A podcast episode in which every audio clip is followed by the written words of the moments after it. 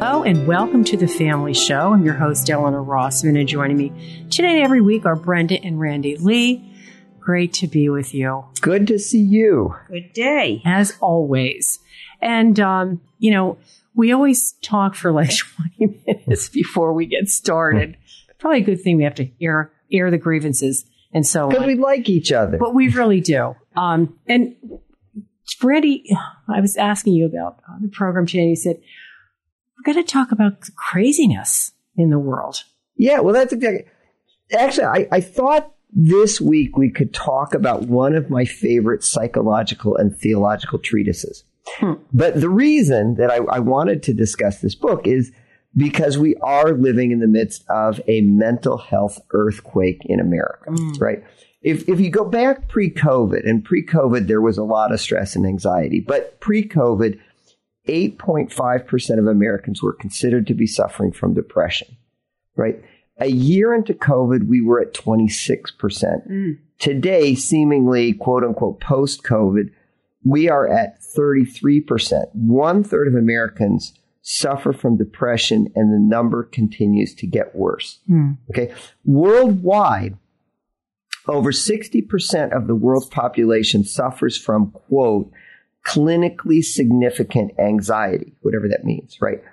And for me, these are shocking numbers, right? Our current age is like living next to a vacuum cleaner that sucks you into stress, anxiety, and depression, right? If it weren't for the impact on real people's lives, we could be discussing what a fascinating time this would be to study, right? Unfortunately, we do have the impacts on the lives of real people to consider. So let's go ahead and talk about one of the great psychological masterpieces of all time, Frances Ruth Keller's The Contented Little Pussycat. Right? okay. And and what happens in the contented little pussycat is you have all of these animals who live in the vicinity of the backyard, right? You've got Mrs. Wren and Mr. Owl and Mrs. Bushy-tailed Squirrel and Mr. Giant Crow and Mrs. White Bunny. And it's a very large, diverse, inclusive community. But they all acknowledge being pretty messed up, right? Stress, anxiety, depression. Kind of an odd children's book, actually. But, but anyway, all these animals decide one day that they've got to start addressing their issues, right? They don't want to live any longer in this darkness, this despair. And here's the first really stroke of brilliance in the book. To find the means to defeat their despair, all the animals decide to go get the advice of the one animal in the backyard who's always happy. Abner the contented little pussycat. Now you might think to yourself, well, what's so insightful about trying to figure out how to be joyful from the most joyful person you know? But I want you to take a minute and think about America today. Are the people who are driving the cultural agenda, setting the co- tone of our culture, directing how we unite, come together, be more joyful, more peaceful, form a more perfect union, really people who manifest to you joy. No, the opposite. It's anger. Mm-hmm. you know, I'm I'm with you 100%, right? And and we we may all be wrong, right? We just hang around and say goofy things, but but I think the cultural leadership in this country is increasingly angry, cruel, and oppressive, mm-hmm. right? And I'm not being partisan here. I think this is an equal opportunity observation. I think it comes from both sides. Even comedy in this country mm-hmm. is cruel. Yeah. It's as if we're going to this really sour group of people and asking them to help us to be happy. Yeah. Right? C.S. Lewis, Voyage of the Dawn Treader, talked about this concept of uglification. Yeah. Right. And, I, and I think that. we have these, these, these social leaders who are leading us through this process of mm-hmm. cultural uglification right? But that's not the way it works in the contented little pussycat. In the contented little pussycat, if you want to be content, you seek the advice of the most content animal in the backyard. Now, this struck me the other day when we were out with our almost two year old grandson at Longwood Gardens in the children's section of the garden, right? Mm-hmm. And it struck me because little Jude is really good at figuring out how to have a good day. So I said, we're in the kids section and little Jude finds this staircase railing with fountains on it. And he begins to play in these fountains and this little stream that runs between the fountains. And as adults, we're watching this and Longwood Gardens is a big place, right? Even the kids section is big, right? It has a lot to offer. And we want Jude to have fun, fun, a good time. So we start trying to move Jude away from these fountains where he's having a good time, right? Move him to other parts of the garden where we are certain he will have not just a good time, but a great time. A great, a better time, right? But Jude won't leave the fountains, right? We lift him up, we forcibly move him, we show him something better. He just comes back to these fountains, right? And seeing this, I say, it's like going to Baskin Robin and getting vanilla. Right, right. Right? And Brenda said, no, it's like going to Baskin Robin and leaving happy. Yeah. Right? Jude is happy playing in the same stream with the same fountains. He's loving it. Mm-hmm. And we're trying to get him to go someplace else, someplace better. And the question that raised for me is does your pursuit of something better prevent you from appreciating, enjoying where you are and what you have? It can, mm-hmm. yeah. Right? Mm-hmm. Right? It's, it's like, it's, it's like, shh, I'm, I'm okay. I'm savoring this spot, this mm-hmm. moment. Leave me alone. I don't need better. I have good. Yeah. Yeah. Right?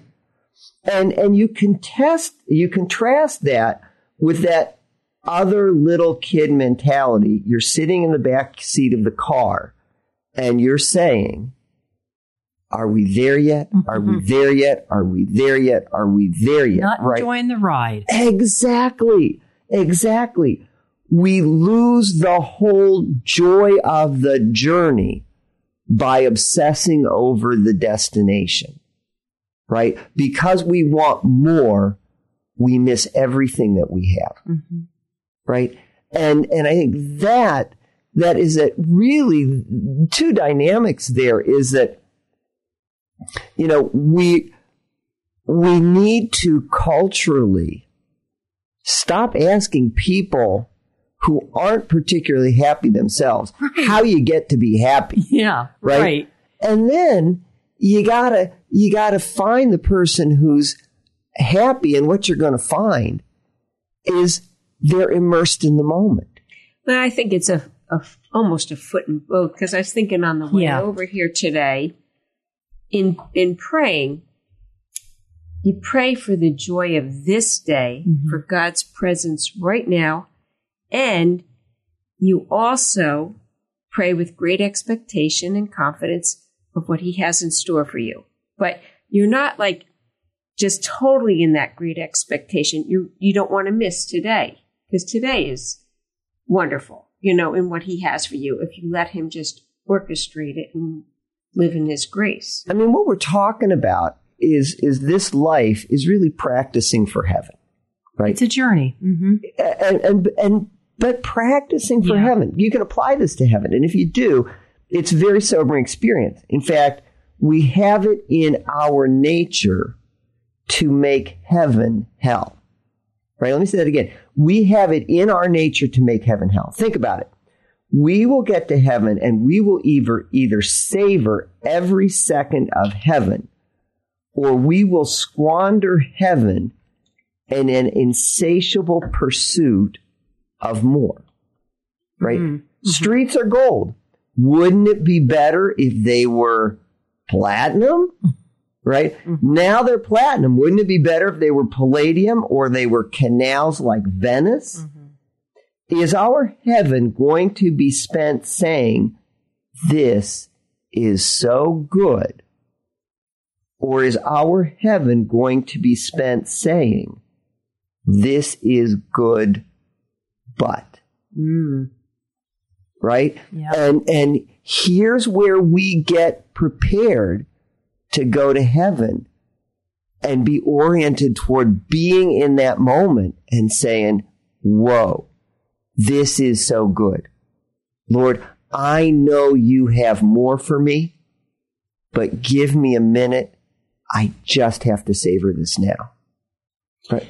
You know, I'm thinking about um, with the whole COVID period of time that lasted, well, maybe it's still going on, right? But let's say a good couple of years. And almost like a lot of us were on that sort of hamster spinning wheel, Mhm. you know, from one stimuli to another stimuli to another Mhm. stimuli. And that kind of got everybody off course a little bit. And I wonder if that isn't somewhere the depression comes from. And I guess I'm saying that because some good can come out of that. Mhm. The feeling of like, wait, where am I? What am I doing? Mhm. That introspection can serve us if we start looking, If you us. exactly, exactly. you know, agree with that. If, if you look at Mother Teresa had a great quote. She said, the fruit of, and uh, hopefully I'll get it right. The fruit of silence is prayer. The fruit of prayer is faith. The fruit of faith is service. The fruit of service is love. The fruit of love is peace. Right? So if you want to get to peace, if you want to get contentment, you got to start with silence. yeah. And even before COVID just accelerated the process, mm-hmm. but the process has always been we're afraid of silence. We're afraid of stillness. We're afraid of quiet. We're afraid of prayer and we can't enter into joy unless we just stop all this noise and pursuit and running around trying to get more. Boy, you have that right. You know, I can you believe the gas station, my gas station where I get my points, right? Mhm. Has I guess I'm late to the game, but TV screens and blaring noise. Do we really need music while we're pumping gas? Mhm. Do you know what I'm saying? It's just this obsession Mhm. with distracting us from like from silence. From screen to screen to screen to screen. That's where we live. Yeah. right? And where do you find the silence unless you physically force yourself into it? Well, go to adoration. But let's take a break right now, and we'll be back in just a minute. We're talking about the craziness of the world and how we get to peace. Stay tuned.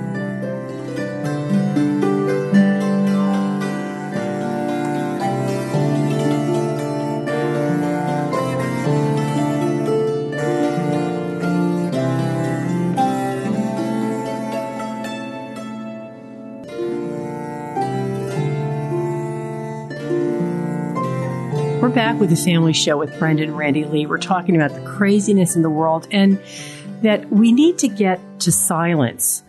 And that could mean adoration. Well, that's exactly, Eleanor, you jumped in there and you said, and that brings you to adoration. Mhm. Um, and, and I think when we start thinking of adoration, we think of adoration is quiet, Yeah. right? And what we discover is that adoration is not just quiet. It's paradise, Mhm. right? And it's paradise because it's where we find everything we need. And why is that? Because who we need is there. That's exactly right. Because when we're in adoration, we're with Christ, right?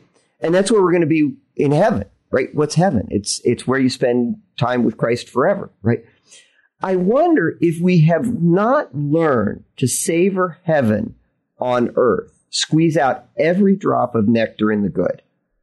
Does that mean we will squander it in heaven? Mm. Remember, heaven is for eternity, and eternity is a long time if you can't find the joy in each moment, right? Love the water fountain you're at. I remember when I was in law school, I was, I was in this funk, right? And I couldn't get out of it. And a lot of it was not being able to date this one particular person. Some of it was not being able to get this perfect job. But at the time, I had a lot of goods, right? Good people around me, good friends, good place to live, fun city with springtime, nice time of the year. But the goods weren't enough, right? I needed more. Mm-hmm. Then one day it occurs to me that a year is a long time and a lot can happen in a year. And it's possible all the job stuff, all the dating stuff will have resolved themselves in a year, right?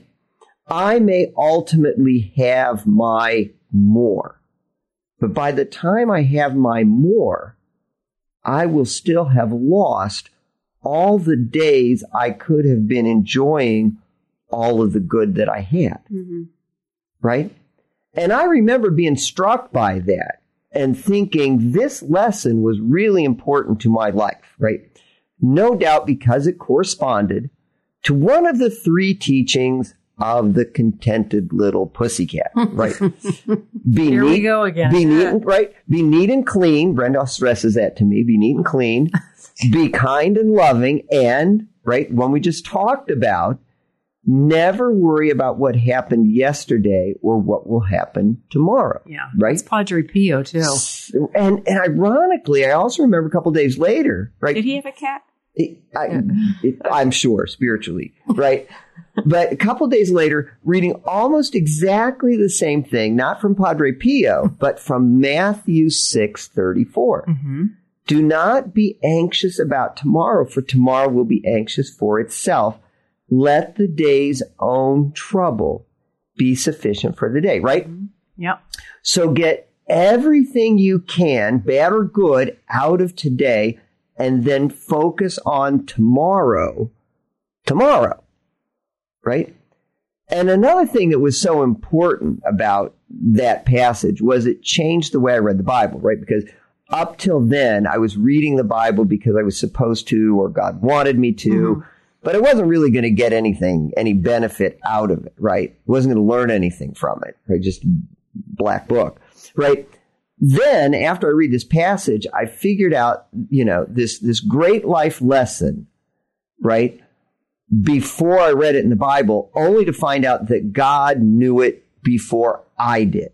believe that or not. Right. I couldn't believe it. There he did. He figured it out and then God put it in Matthew. And that made me think that God might have other things in the Bible that he could teach me. Right? You think? It was. A couple. Anyway, I'm still looking, but, but always still digging learning. around. Still yeah. learning. That's exactly right. Rich Mullins has this song, You're My One Thing. And it has this great line. Everybody I know say they need just one thing. But what they really mean is that they need just one thing more. Yeah. And then he adds, you're my one thing. Again, it's that good and better. What I have isn't enough. I need, want more. Right? But for Rich, you're my one thing. In the song Rich sings, Who have I in heaven but you, Jesus? And what better could I hope to find down here on earth? And I think it was Mother Teresa who, who observed, we will always be joyful in heaven. And when someone asked her, so what's going to be so different in heaven, right? Because obviously they weren't joyful here, right? right? right? What's going to be so di- different in heaven? Mother Teresa said, because there we will always be with Jesus. Mm. He's the one thing. Jesus is Jude's fountain. The good in the day. Everything else is just gravy, right? Dean Jones, Disney actor, villain in the first Beethoven movie. He and his wife Lori created this one man show on St. John the Apostle, St. John in Exile. It's free on YouTube and I think you can get it without commercials. But anyway, in, in the show, St. John observes about his first meeting with Jesus, right? And he says, he needed a friend and I could be that friend, right? And, and we were made in that image of God. We need a friend. A friend. And Jesus can be that friend. Right? You think about what a mother says when she's consoling her child, and the two of you know this better than I do, right? Well, so, we're mothers and you're a father. Well, that's exact. But but you guys got this wired because because right, the kid falls down. Where do they go? Mom. They go to mom. right? And when she's consoling her child, she doesn't say, life is great, right? right. What'd she say? You'll be okay. Here, let me. You know, It- that's right. It's let me okay. kiss it. Let me kiss it. Mommy's what? Here. Here. Yeah. It's okay. Mommy's here. Yeah. And guess what? What's the kid do?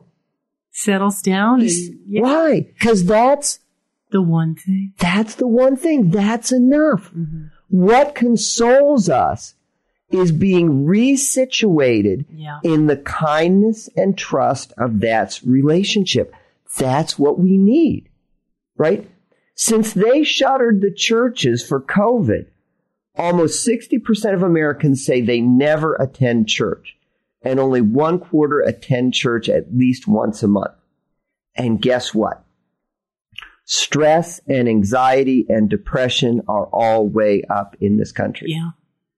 Is it because we need to be resituated in Christ? Yeah. Yep. Right? hmm The, the nice thing about being Catholic, there's lots of nice things about being Catholic, but one nice thing about being Catholic is that when we feel as though we have lost our way, Yeah. it simply means we have lost the way, The way, right? right? I am, you know, I am the way. Jesus say? I am the way, the truth, and the life. That's exactly, I am the way. So when we've lost our way, all it means is that we have lost the way. And if we have lost the way, we simply need to come home and embrace Jesus, the way, once again. Right? Yeah. I mean, uh, Our Lady of Guadalupe, and we get all, you know, get all excited about the, the tilma and the flowers and, and the miracles and all that other stuff. But there's some great stuff coming down in Our Lady of Guadalupe, right? And, and keep in mind that, right, she is Our Lady of the Americas, patron saint of our country, right? Mhm. Right? And at Guadalupe, Mary tells Juan Diego when he's all stressed out and going nuts and crazy and depressed and anxious and all this other stuff, right? What does she say to him? I am your mother. Am Am I not your your mother? mother. Am I not your mother? I hold you hmm in the crook of my arm. I am all you need. And you know, she's saying that to each one of us. Mm-hmm. Yes. Take, you know, oftentimes I read about seers and Faustina and so on and so forth. It's like they always say, Jesus says, take and put your name there. It's you. Mm-hmm. you know, I am all you need. That's and why we need to go to the quiet because otherwise you let the day's troubles and everything overcome you. And, you know, when a mom wants to, just like you said, Bren, when a mom wants to settle her child, where does she take the child? She creates, she envelops the child in Mhm. the quiet, Yeah. Mhm. hmm right? Yeah. And in that quiet, she can say, I am all you need and I am Here. here. Yeah. I am here, right? We need to come home to Christ. We need to come home to Mary. We need to come home to the Father. We need to come home. You know, um, I think so, I think when when we're in a habit of being busy, Mhm. let's face it, our culture for sure, um, it's scary the thought of turning everything off and just being silent. Mhm. And I think we can be anxious about that and say, well, what am I supposed to do? Mhm. You know, that idea that we've got to do something all the time.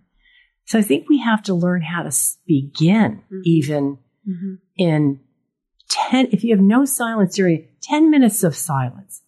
But these adoration chapels on the East Shore, on the West Shore, Mhm. there's some, there's going to be one around.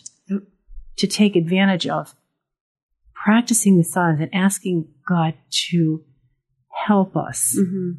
reconnect, resituate ourselves. You know, it's it's a funny thing. I mean, and, and there is no replacement for going to the actual chapel, but there's like a billion chapels on YouTube. Yeah. Oh, wow. Yeah. Right. I mean, so Yep. Hugh Jan has one all the.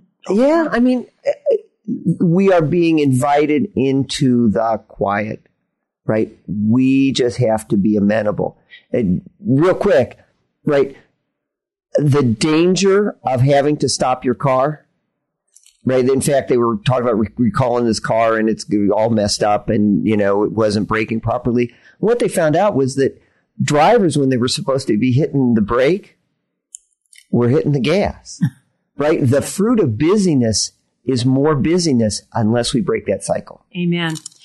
We're out of time, but we invite you to join us every Friday at at twelve thirty on AM seven twenty for the Family Show. And keep us in your prayers. For Brenda and Randy Lee, I'm Eleanor Rossman, and we leave you with the beautiful sound of seasons.